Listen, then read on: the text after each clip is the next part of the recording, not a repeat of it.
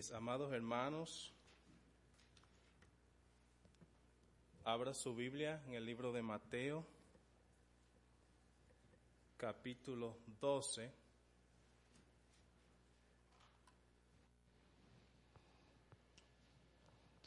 Por favor, gloria a Dios, vamos a leer Mateo capítulo 12, versículos 46 al 50. Y el tema de la predicación del día de hoy es la familia de Cristo. La familia de Cristo. Si puede ponerse de pie, en reverencia a la palabra de Dios. Leemos, verso 46 de Mateo 12.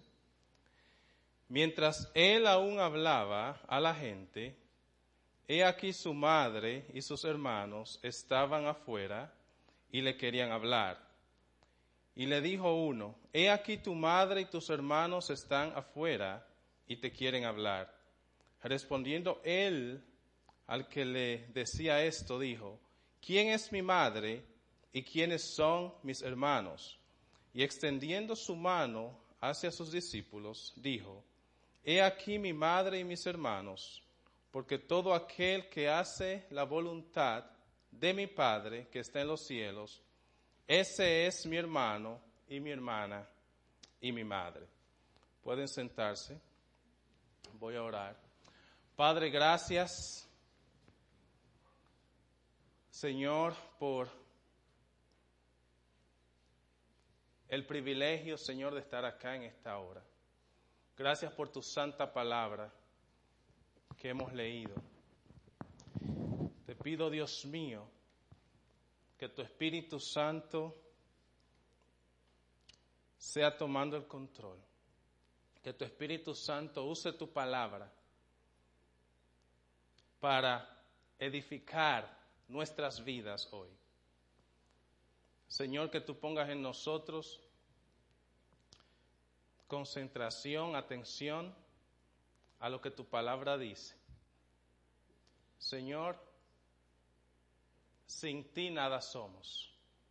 Si tu Espíritu Santo no ilumina, nada podemos hacer. Así que en esta hora, bendice esta iglesia, bendice a todos los que escuchan y que tu palabra llegue a los corazones, que tu palabra transforme, Señor, y la pongamos en práctica, Dios mío. En el nombre poderoso de Jesús. Amén. Mis amados hermanos, vemos acá una porción donde Cristo da un significado y una explicación de lo que significa ser parte de la familia de Cristo. Amén. En los últimos, este es el último segmento de este capítulo de Mateo 12. Los últimos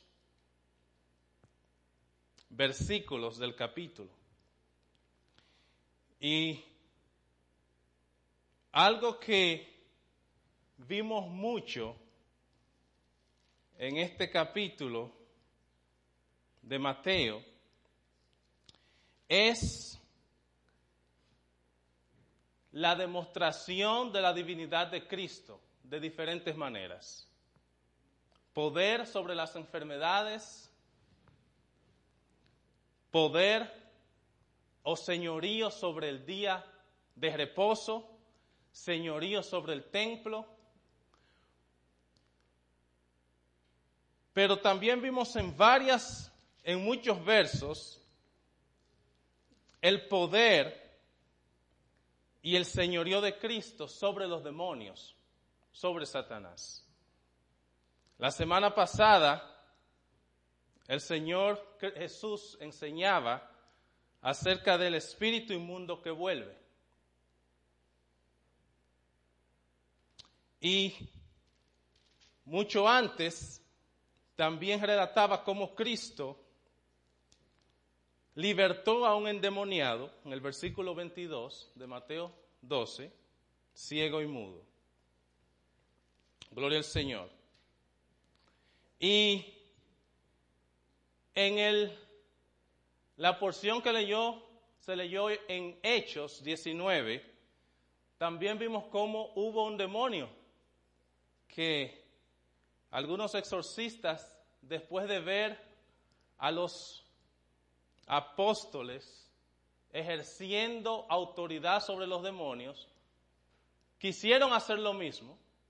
Y la respuesta fue, a Jesús conocemos y a Pablo hemos oído, mas tú quién eres? Y esos demonios saltaron sobre esos hombres que quisieron tener autoridad sobre los demonios. O sea que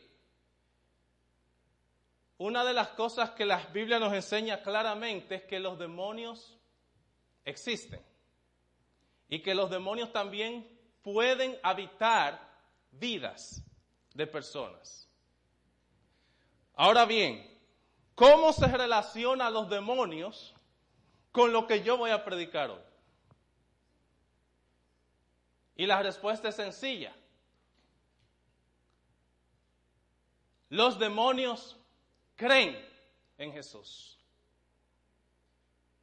El libro de Santiago, capítulo 2, versículo 9, lo dice claramente. Los demonios creen y tiemblan. ¿Crees? Dice, bien haces. También los demonios creen y tiemblan. Y un versículo muy famoso, Juan 3, 16, gloria al Señor. Porque de tal manera amó Dios al mundo que ha dado a su Hijo unigénito, para que todo aquel que en Él cree no se pierda, mas tenga vida eterna. Pero vemos en esta porción de hoy que el asunto no solamente se queda en creer. Creer es un paso que nos hace parte de la familia de Cristo. Los demonios creen. Muchos incluso, el mismo Satanás, el Señor los reprenda, cree. Y sabe quién es Jesús. Pero una porción clave de lo que aquí estoy leyendo, de nuestro Señor Jesucristo enseñando a los apóstoles, es la palabra hacer. Creer es una cosa y hacer es otra cosa. Se puede creer en Cristo sin hacer la voluntad de Cristo. Los que solamente creen en Cristo, sin hacer, están haciendo lo mismo que hacen los demonios. Gloria al Señor. Y en esta porción que leímos, hay tres puntos importantes que vemos. Primero, la familia terrenal de Cristo, en el verso 46 al 47. Segundo, la familia espiritual de Cristo, en el verso 48 y 49. Y tercero, lo que demuestra que perteneces a la familia de Cristo. La familia terrenal de Cristo. Jesús tenía una familia terrenal. José, María, pero también nuestro Señor Jesucristo tenía hermanos y hermanas. María fue un instrumento que Dios usó para la encarnación de la segunda persona de la Trinidad. Hay algo que es importante que tenemos que saber y es que Cristo no nació hace dos mil años. Cristo es la segunda persona de la Trinidad. Y como la segunda persona de la Trinidad, Él es eterno, eternamente Hijo de Dios, no creado, no engendrado, de hecho, creador de todo. Jesús es el creador de todo, incluso de María. Jesús creó a María. Juan 1, 1 y 2. En el principio era el verbo y el verbo era con Dios y el verbo era Dios. Este era en el principio con Dios. Todas las cosas, ¿qué dice? Todas las cosas por Él fueron hechas. Y sin Él, nada de lo que ha sido hecho fue hecho. O sea que la persona que fue instrumento de Dios para encarnar a Dios fue creada por Dios. Mis hermanos, amén. María fue un instrumento de Dios. Cristo precede a María. Es eterno. María siendo virgen concibió del Espíritu Santo, ¿verdad? Como todos sabemos. Mateo 1, 18 al 20. Lo dice claro. Santo es el Señor. El nacimiento de Jesucristo fue así, estando desposada María su madre con José, antes que se juntasen, se halló que había concebido, ¿de quién? Del Espíritu Santo. José, su marido, como era justo y no quería infamarla, quiso dejarla secretamente. Y pensando en él en esto, he aquí un ángel del Señor le apareció en sueños y le dijo, José, hijo de David, no temas recibir a María, tu mujer, porque lo que en ella es engendrado del Espíritu Santo es.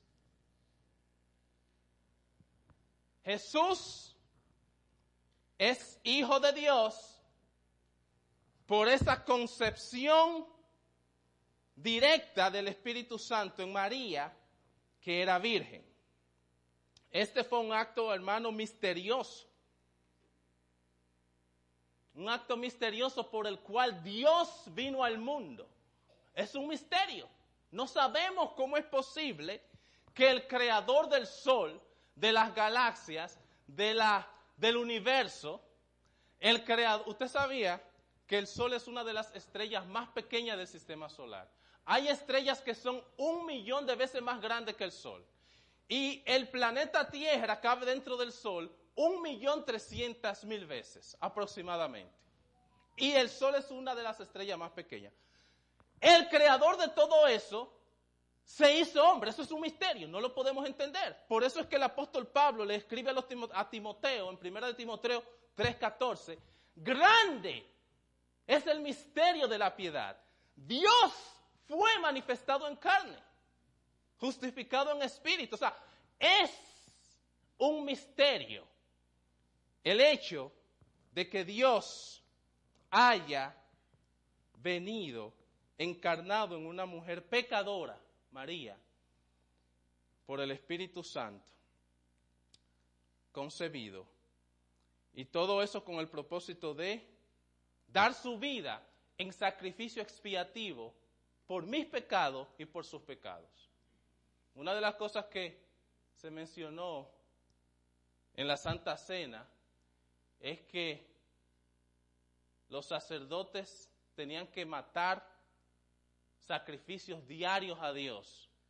Y una de las cosas que se dijo es que quizás eso hacía que las personas tomaran en serio el, el pecado.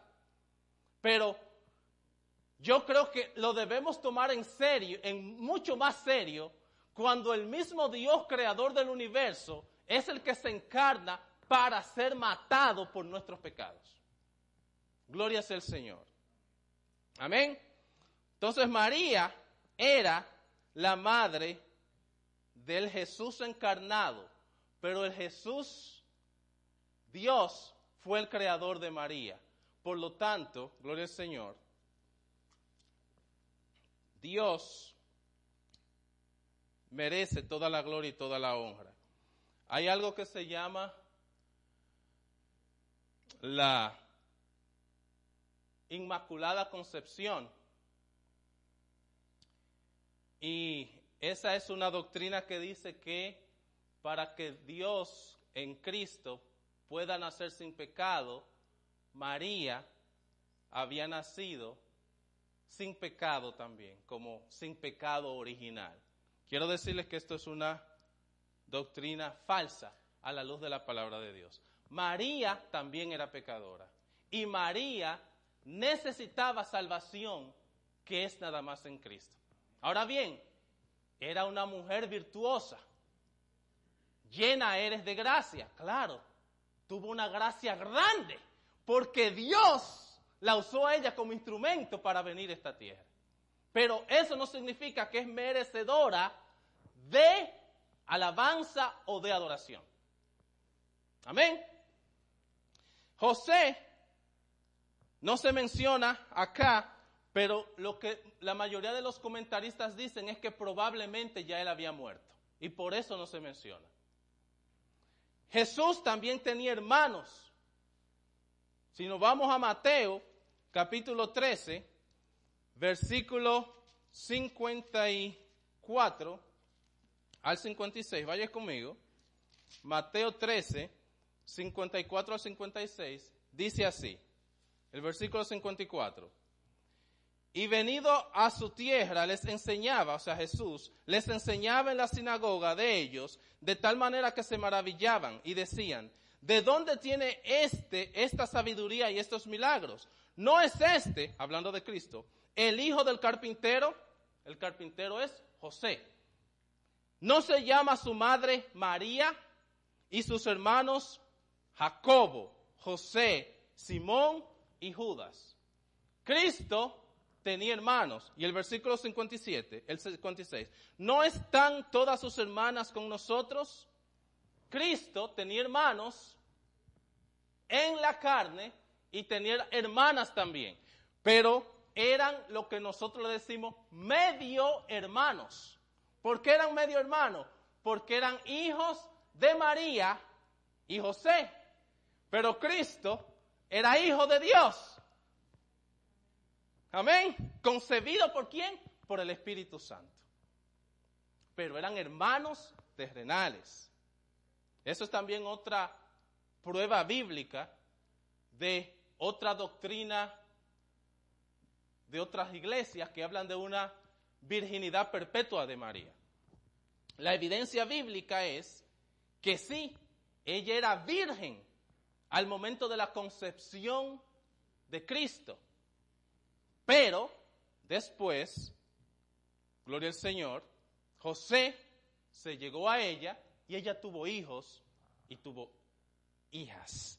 Y uno de esos hijos es Jacobo, el versículo 55, eh, José, Simón y Judas. Jacobo es el mismo que se le llama Santiago, que fue el escritor del libro de Santiago. Amén. Gloria al Señor. Y esa familia terrenal de Cristo no creía en Cristo. Sus hermanos no creían en Cristo al principio, luego creyeron. Si nos vamos al libro de Juan, capítulo 7, versículo 5, Juan 7, 5, gloria al Señor, dice la palabra, búsquenlo conmigo. Juan 7, 5 porque ni aún sus hermanos creían en él. Porque ni aún sus hermanos creían en él. Los hermanos de Jesús, Jacobo, José, Simón y Judas, en el principio del ministerio de Cristo, o en los tres años y medio del ministerio de Cristo, según Juan 7:5, no creían que Cristo era Cristo o el Mesías. Oiga esto. Sí después creyeron, pero después que Cristo resucitó, ahí es fácil creer, ¿verdad? Que lo vieron muerto en la cruz y luego lo vieron vivo otra vez y dijeron, sí, mi hermano es el Mesías. Hechos 1, 14, vaya conmigo. Hechos 1, 14. Oiga lo que dice. Hechos 1.14. Todos estos perseveraban unánimes en oración y ruego con las mujeres y con María, la madre de Jesús, y con sus hermanos.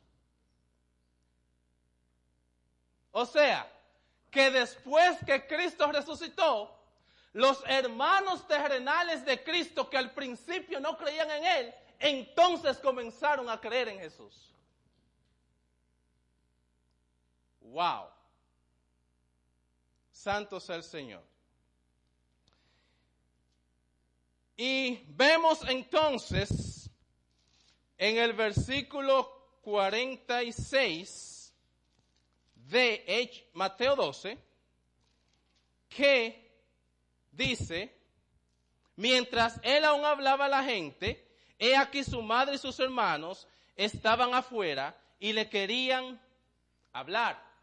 O sea, todo eso pasó después de todo el contexto del capítulo 12, ¿verdad?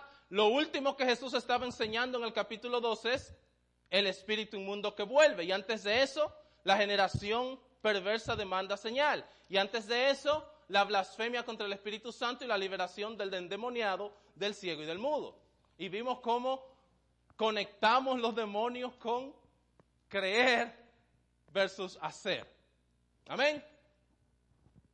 ¿Por qué la familia de Cristo, la madre y los hermanos buscaban a Cristo. Una de las cosas que nosotros vimos es que con tantas enseñanzas que Jesús hacía, los fariseos hacían una oposición recia a Cristo. Y ya no era un secreto que los fariseos querían matar a Cristo o querían destruir a Cristo. Mateo 12, versículo 14, ¿qué dice? Léalo conmigo. Y salidos los fariseos, tuvieron consejo contra Jesús. ¿Para qué? Para destruirle. Entonces yo puedo entender en ese contexto del mismo capítulo, porque este es el mismo capítulo, pero un poco antes. María y los hermanos de Jesús, muy probablemente, habían escuchado rumores de que los fariseos querían destruir a Jesús. Y lo más probable es que querían acercarse a Jesús y decirle, aconsejarle, gloria al Señor, para que se cuidase. Y los versículos 48 al 49 vemos algo que puede parecer un poco duro, diría yo, o un poco contraproducente. Vamos a leer el versículo 48 y 49 de Mateo 12. Respondiendo él al que le decía esto, o sea, alguien le dijo a Jesús, tu madre y tus hermanos están afuera y quieren hablar con Cristo, con él. Y el verso 48, respondiendo él al que le decía esto, dijo, ¿quién es mi madre y quiénes son mis hermanos.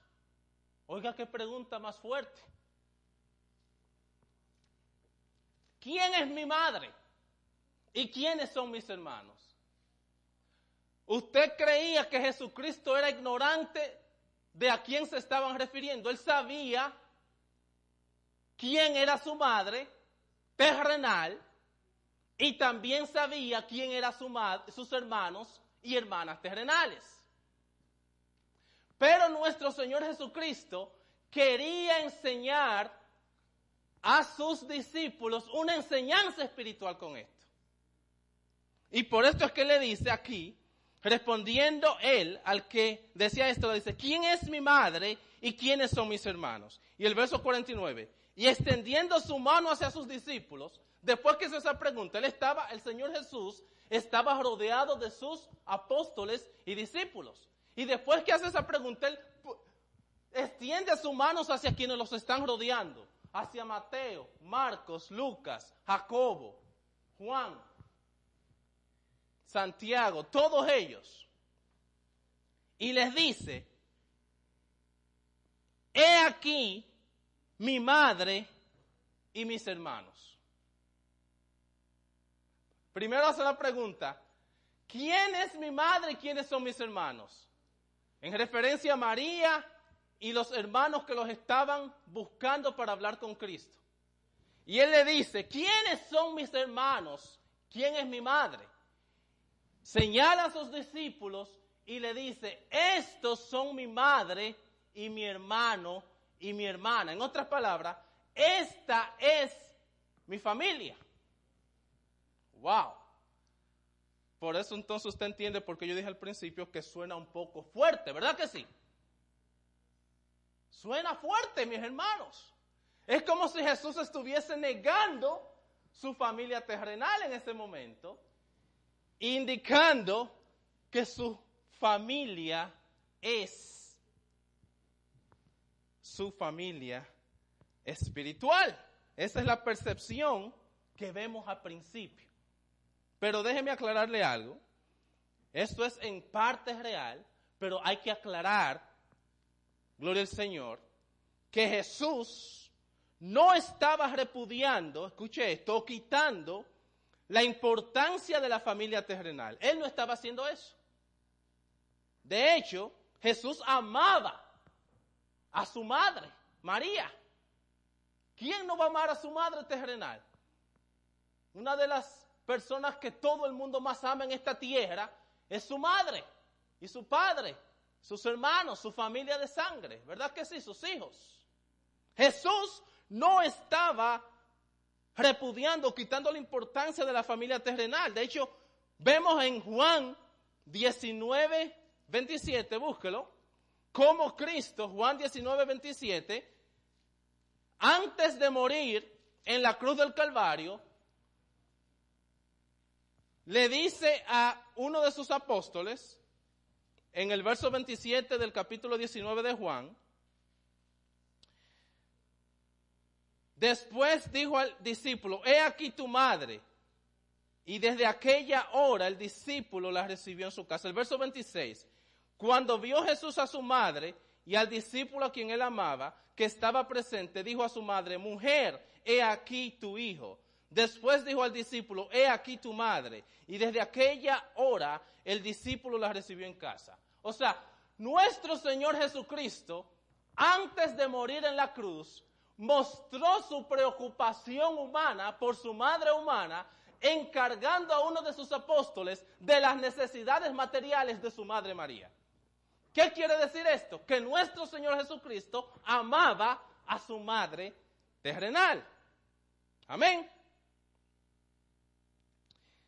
Ahora bien, esta porción que vemos, lo que, lo que dice es que Jesús está enfatizando y enseñando la prioridad por lo eterno, la prioridad por lo espiritual, la prioridad por las cosas de arriba y no las cosas terrenales. ¿Estamos claros? Gloria al Señor. Yo estoy seguro que el deseo de todos los que estamos acá, de todos nosotros, Porque todos nosotros tenemos familia terrenal que todavía no es parte de nuestra familia espiritual. Amén.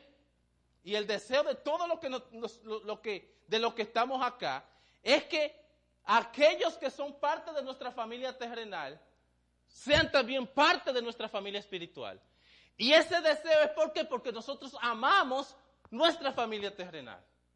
Y queremos que sea parte de una familia que es más prioritaria, poderosa, eterna, que es la familia espiritual.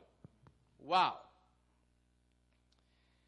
Eso fue lo que precisamente pasó con los hermanos de Cristo, lo que acabamos de leer. Al principio, los hermanos de Cristo no creían en Cristo, pero después de la resurrección de Cristo, creyeron en Él y fueron salvos y por lo tanto al principio los hermanos de Cristo no eran parte de la familia espiritual de Cristo, eran nada más parte de la familia terrenal de Cristo. Pero después que Cristo resucitó, eran parte de la familia terrenal de Cristo, pero también ahora eran parte de la familia espiritual de Cristo.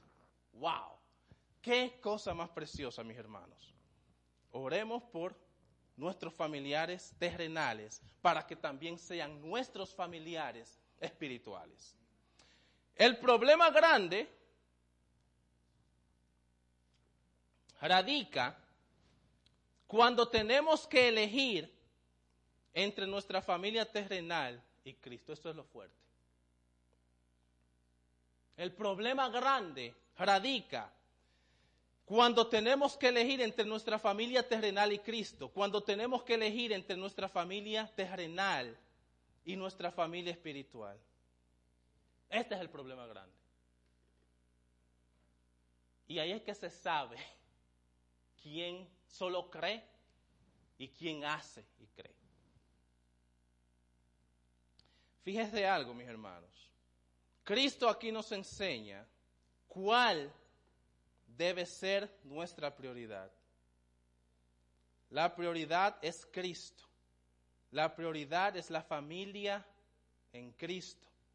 La prioridad es lo espiritual, no lo terrenal. Esto es lo que el Señor está diciendo acá. El Evangelio, gloria al Señor, es el Evangelio. Y es una cosa creer y es una cosa diferente vivir y hacer lo que se cree. Yo todavía no he tenido esa oportunidad de elegir pero yo conozco de gente que ha tenido que elegir. Y precisamente por esos tipos de circunstancias que se nos pueden presentar, es que el Señor pone las cosas claras en su palabra. Dios es prioridad, por encima aún de nuestra familia.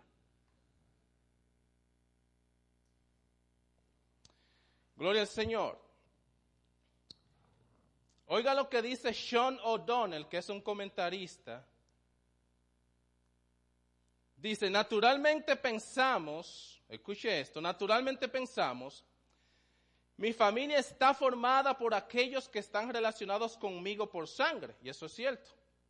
No tuve elección en el asunto y tengo que seguir con ellos porque son mi sangre y mi relación con ellos tiene un peso grande. La sangre es más pesada el agua. Jesús dice, eso es cierto, y lo es. La sangre pesa más que el agua. ¿Verdad? Nadie niega esto. Pero Jesús dice aquí, gloria al Señor, esto es cierto. Estás relacionado con ciertas personas por sangre y hay un fuerte vínculo con eso. Sin embargo, la unidad del Espíritu a través de la fe y el bautismo es más denso. O sea, en otras palabras, más pesado. Este tipo de agua bautismal y espiritual es más pesado que la sangre terrenal. ¿Me están entendiendo? Es decir, es más sustancial, permanente, fuerte y segura.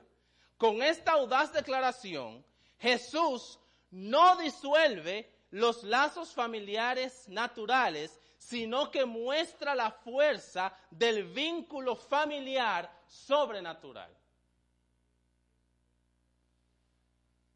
Más claro, ni el agua. ¿Verdad que sí? Yo amo mi familia terrenal, al igual que sé que todos ustedes también. Yo oro constantemente por aquellos de mi familia terrenal que todavía no siguen a Jesús.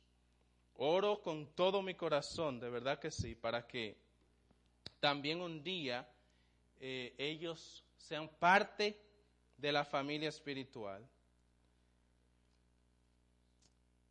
Y al mismo tiempo estoy claro en algo. Cristo y lo espiritual es lo primero, sobre todo lo demás. Y espero que también después de leer esto que acabamos de leer, lo, haya yo a usted, lo haya, perdón, no yo, sino la palabra, convencido a usted de esta realidad, de que Cristo es prioridad por encima aún de nuestras familias. Mateo 10, 37, el Señor lo dice más claro todavía. ¿Hay algo que puede ser más claro que el agua? No lo sé. Pero si es, existe algo así, lo vemos ahora en este verso. Mateo 10, 37. ¿Qué dice acá? El que ama a padre o madre más que a mí, no es digno de mí. El que ama a hijo o hija más que a mí, no es digno de mí. ¿Está más claro que el agua, sí o no? Bastante. Gloria al Señor. Como dije al principio, nosotros amamos a nuestros familiares de todo corazón, pero Cristo, esto es lo que enfatiza esta versión, esta, esta porción, toma prioridad por encima de todo lo demás. Entonces, hasta ahora hemos visto, número uno, la familia terrenal de Cristo. Número dos, la familia espiritual de Cristo. Y ahora vamos a ver qué es la evidencia que perteneces a la familia de Cristo.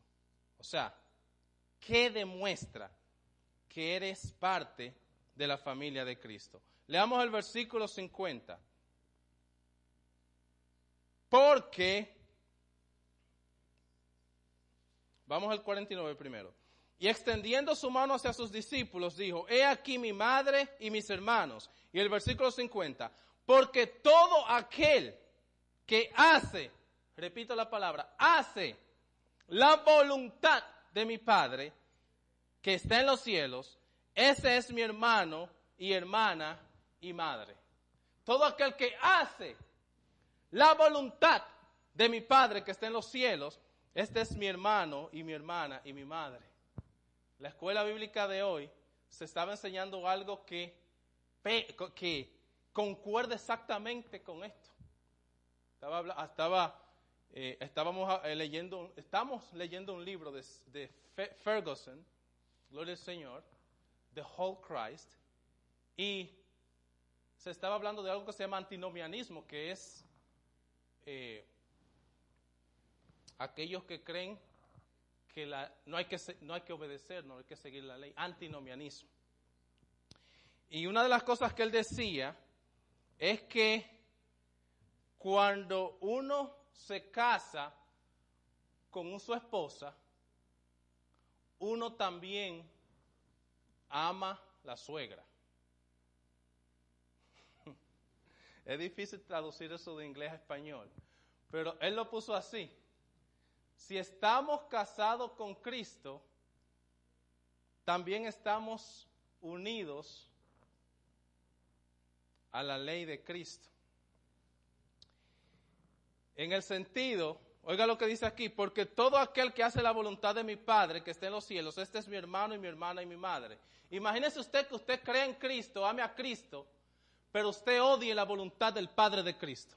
Repito, imagínese usted que usted ama a Cristo, usted dice usted cree en Cristo, pero usted no quiere saber de la voluntad del Padre Celestial de Cristo.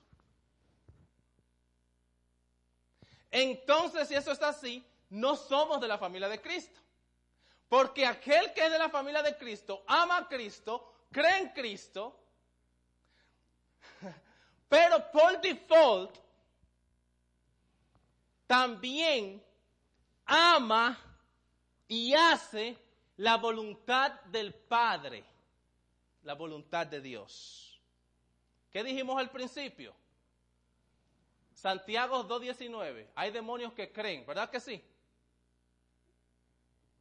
Pero que no hacen.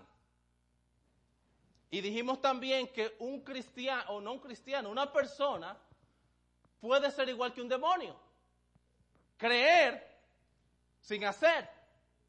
Aquí vemos que Cristo está diciendo claramente, porque todo aquel que hace la voluntad de mi Padre que está en los cielos, este es mi hermano y hermana y madre. O sea, esta es mi familia.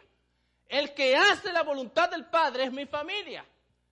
Por default, el que no hace la voluntad de mi Padre no es mi familia. Eso es algo de lógica filosófica, filosofía, ¿verdad? Si algo es real, por default también lo otro es real. Si los que son miembros de la familia de Cristo son, son aquellos que hacen la voluntad del Padre, aquellos que no hacen la voluntad del Padre, aunque digan ser de la familia, no son de la familia de Cristo. ¿Cuál es la voluntad de Dios? Repito, voy a leer el 50 otra vez porque este es el verso clave. Porque todo aquel que hace la voluntad de mi Padre que está en los cielos, ese es mi hermano y hermana y madre. La pregunta entonces viene, ¿cuál es la voluntad de Dios? ¿Cuál es la voluntad de Dios? Amén. Piensen un poco. Le doy cinco segundos. ¿Cuál es la voluntad de Dios?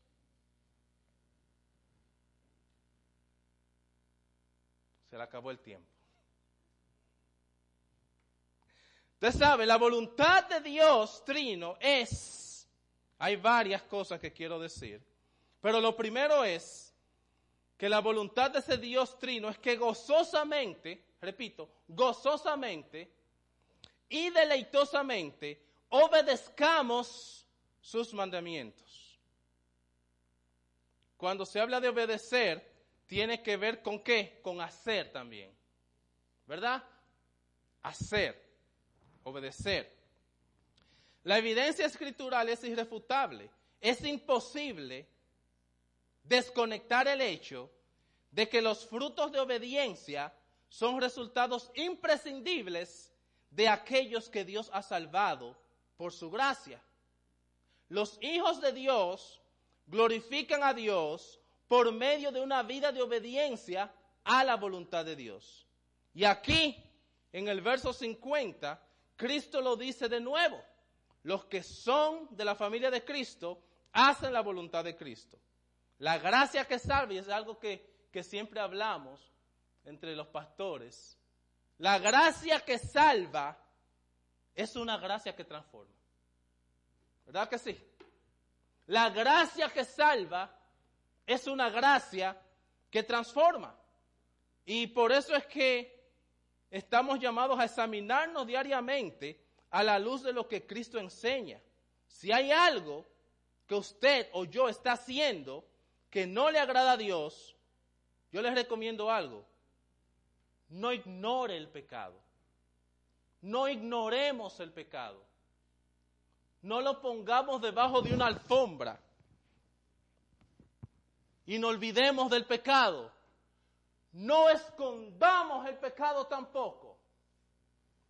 Gloria al Señor. Si nos damos cuenta de algo que no le agrada a Dios, estamos llamados a luchar para contra eso. Por supuesto, no con nuestras propias fuerzas, porque ninguno de nosotros es capaz de obedecer por nuestras propias fuerzas. Lo que nos hace capaces de ser obedientes y hacer la voluntad de Dios es el Espíritu de Dios en nuestras vidas el Espíritu Santo en nosotros. En Él es que tenemos que agarrarnos, recortarnos, entregarnos a Dios. Comienza con un dolor en nosotros de saber que estamos haciendo algo malo. Yo creo que eso es lo único que podemos hacer. Dolernos por eso y decirle, Espíritu Santo, ayúdame a cambiar. No escondamos el pecado, no ignoremos el pecado. La palabra dice que el que hace la voluntad del Padre es el que pertenece a la familia de Cristo. Amén. Santo es el nombre del Señor. Qué tristeza esta semana. Cuando me enteré de alguien que admiraba, que sus enseñanzas las admiro terriblemente. Uno de los más grandes apologistas de toda la historia moderna, no de, de, toda la historia contemporánea, podría decir. Gloria al Señor. Que vivía una doble vida. Por un lado estaba predicando y enseñando la verdad de Cristo con mucha elocuencia y sabiduría. Una elocuencia que no he visto casi en más nadie yo. Pero es increíble, gloria al Señor, cómo no es nada más creer, sino también hacer.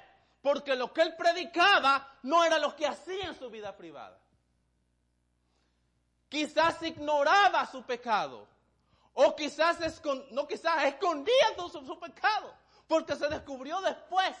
Lo ocultó hasta la muerte. Hermanos, no se muera con pecados ocultos. Gloria al Señor.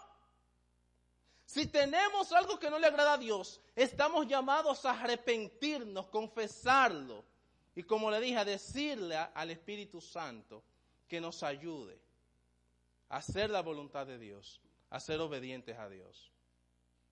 Primera de Juan 2, vaya conmigo. Primera de Juan 2, versículo 3 al 5, dice, ya lo tengo, primera de Juan 2, 3 al 5, gloria al Señor.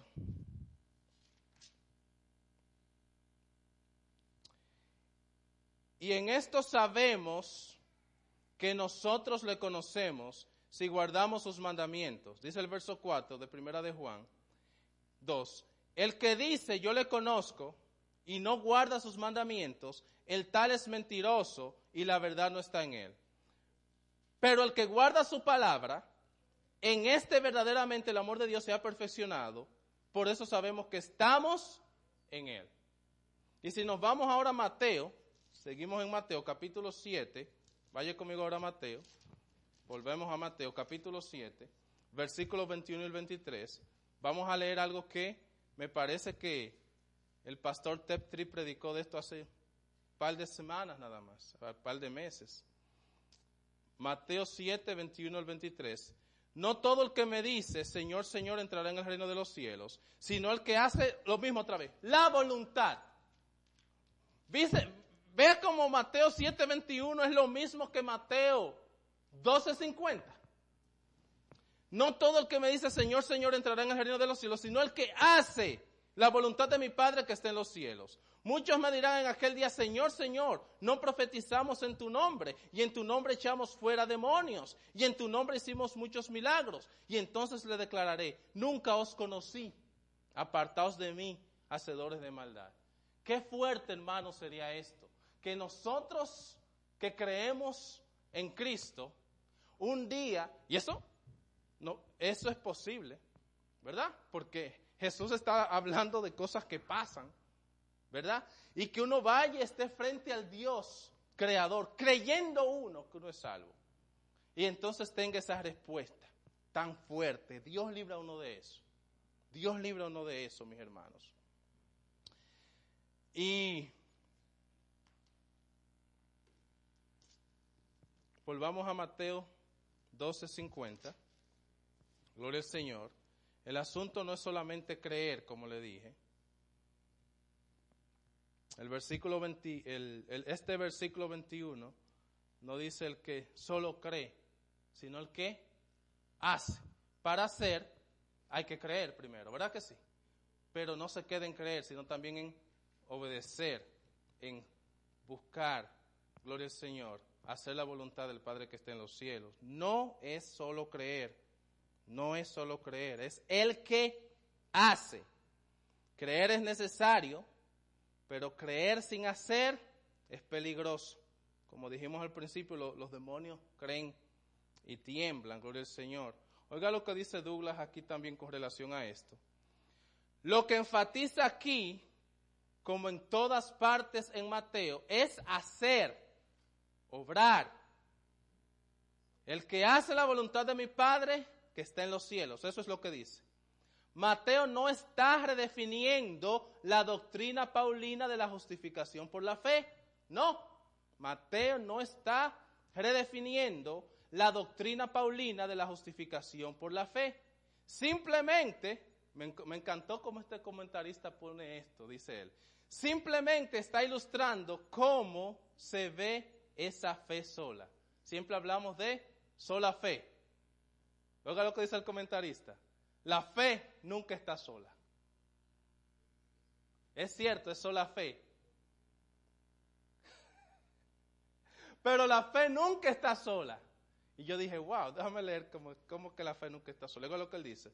Aquellos que están en comunión con Dios a través de la fe en, en Cristo, hablan de cierta manera y caminan de cierta manera. Sus palabras y obras muestran que están bien con Dios, que son parte de la familia de Dios. Uno es cristiano por una, uno no es cristiano por una mera profesión de fe o asistencia a la iglesia o incluso bautizarse. Todo eso es necesario. Uno es cristiano cuando es un discípulo activo. Activo. Entonces, Pablo exhorta perfectamente en 2 Corintios 13, 5. Examinaos a vosotros mismos para ver si estáis en la fe. La fe, somos salvos por fe. Justificados pues por la fe. Tenemos paz para con Dios por medio de nuestro Señor Jesucristo. Eso es la fe. Pero esa fe que salva no está sola.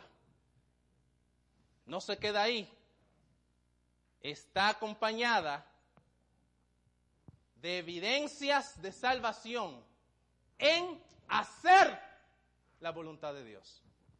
¿Estamos entendiendo? Gloria al Señor. Mis hermanos, también en Primera de Tesalonicenses 1.13, 1.3, lo dice, habla de la voluntad de Dios, es vuestra santificación. Hemos hablado ya de eso y somos santificados por medio de la palabra de Dios. Santifícalo en tu verdad, tu palabra es verdad. Y otro aspecto, escuchen esto, otro aspecto que demuestra que pertenecemos a la familia de Cristo es que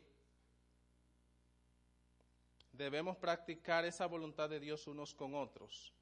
Los miembros de la familia de Cristo practican un amor vertical hacia Dios y un amor horizontal los unos a los otros.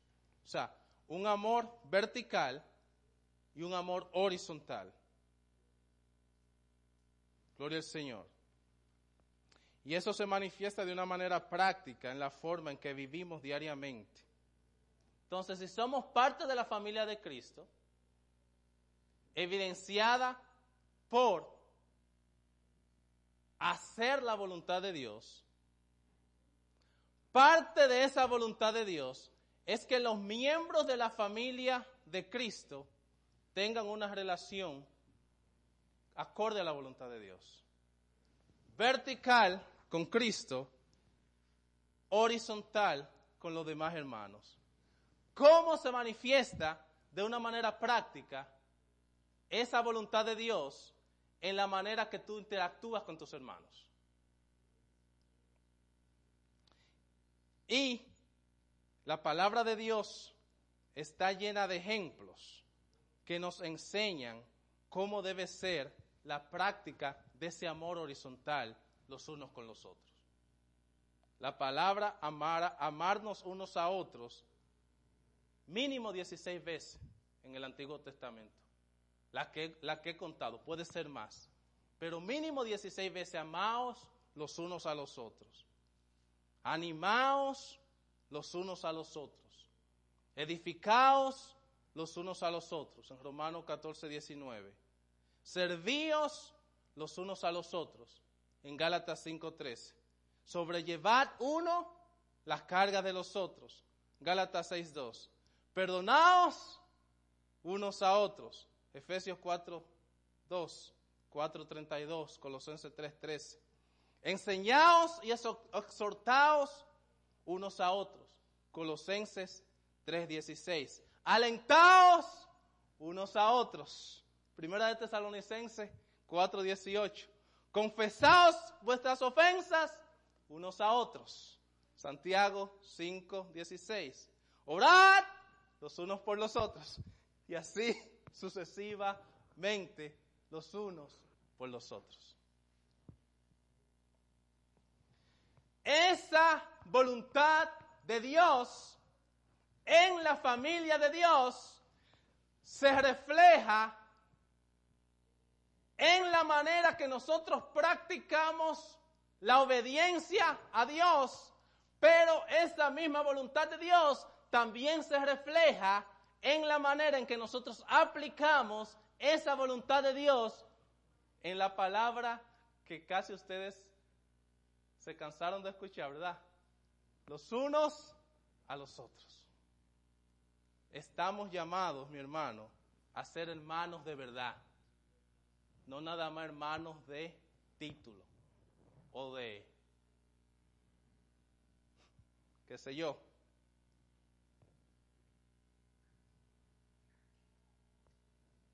Hermanos de boca, gracias. Hermanos de boca. Somos hermanos. Y vemos lo que significa para Dios esa hermandad, practicar, vivir esa hermandad espiritual. Somos parte de una familia, la familia de Cristo. Y esa familia espiritual, hermanos, es algo que nuestro Señor Jesús en Mateo 12, 46 al 50 nos enseña que tiene una prioridad por encima de todo en esta tierra. Así que, usted se ha dado cuenta que en cada punto hemos dado aplicación directamente. Solamente para concluir, voy a recordar cuatro pequeñas cosas o cuatro preguntas que creo, quiero que usted se vaya con eso. Primero, la pregunta que le voy a hacer, ¿ocupa Cristo el primer lugar en tu vida? El Señor nos enseña que Él quiere que Él sea la prioridad en nuestras vidas. Él es, Él es mi prioridad, es Cristo mi prioridad, es Cristo tu prioridad. Si no lo es, estamos llamados a autoanalizarnos y rebuscar cuál es esa prioridad. Y cuando la encontremos, ¿usted sabe qué? Póngala en el lugar que le corresponde, debajo de Cristo. Cuando usted se vaya a su casa, piense, Señor, ¿cuál es mi prioridad? Piénsela. Y lo que sea que sea, póngala en otra posición, debajo de Cristo. Ponga a Cristo primero. Todo lo demás va debajo de Cristo. La siguiente pregunta, ahora que eres salvo por gracia, ¿procuras tú hacer la voluntad de Dios en tu vida? ¿Procuro yo hacer la voluntad de Dios en mi vida? ¿Por qué, ¿Por qué esa pregunta es importante? Porque según dice Mateo 12:50, aquellos que pertenecen a la familia de Cristo son aquellos que hacen la voluntad de Cristo y del Padre. Procuro yo hacer la voluntad de Dios en mi vida. Procuro yo una vida de obediencia, con gozo y con deleite, no con pesadez y legalismo, sino con gozo y deleite. Amén.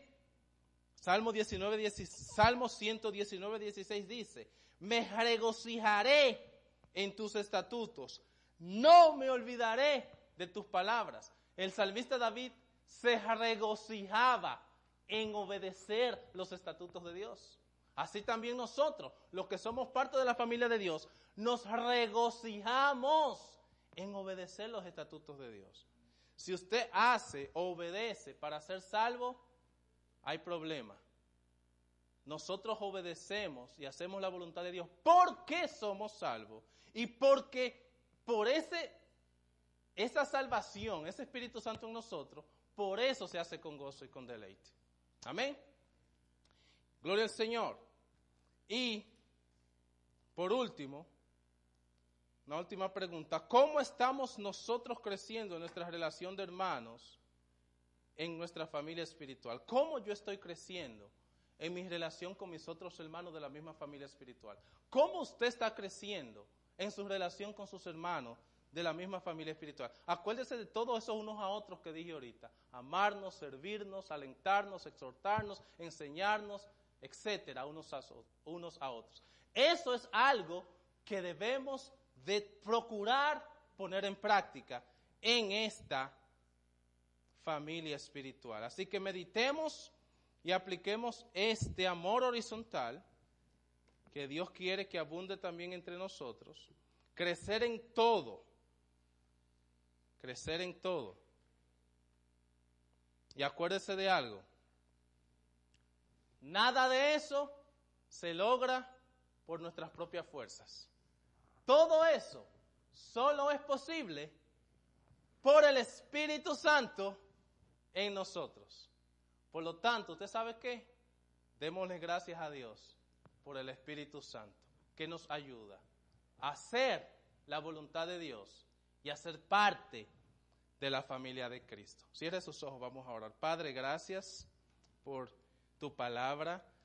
Señor, eh, esta porción de Mateo 12, 46 a 50, que nos enseña esta verdad tan grande de que tú eres la prioridad de nuestra vida de que nuestra evidencia o la evidencia de ser parte de tu familia es nuestro deseo de hacer la voluntad de Dios, que implica obediencia, que implica, gloria al Señor, también eh, crecer en aplicar esa verdad de amarnos los unos a los otros, servirnos los unos a los otros, edificarnos los unos a los otros, alentarnos los unos a los otros, ser hermanos reales, como dice tu palabra. Ayúdanos, Señor, a crecer en ese amor vertical hacia ti de obediencia y ese amor horizontal hacia nuestros hermanos, para así, Señor, evidenciar en nuestras vidas que somos de la familia espiritual tuya en el nombre poderoso de tu Hijo amado Jesucristo. Amén y amén.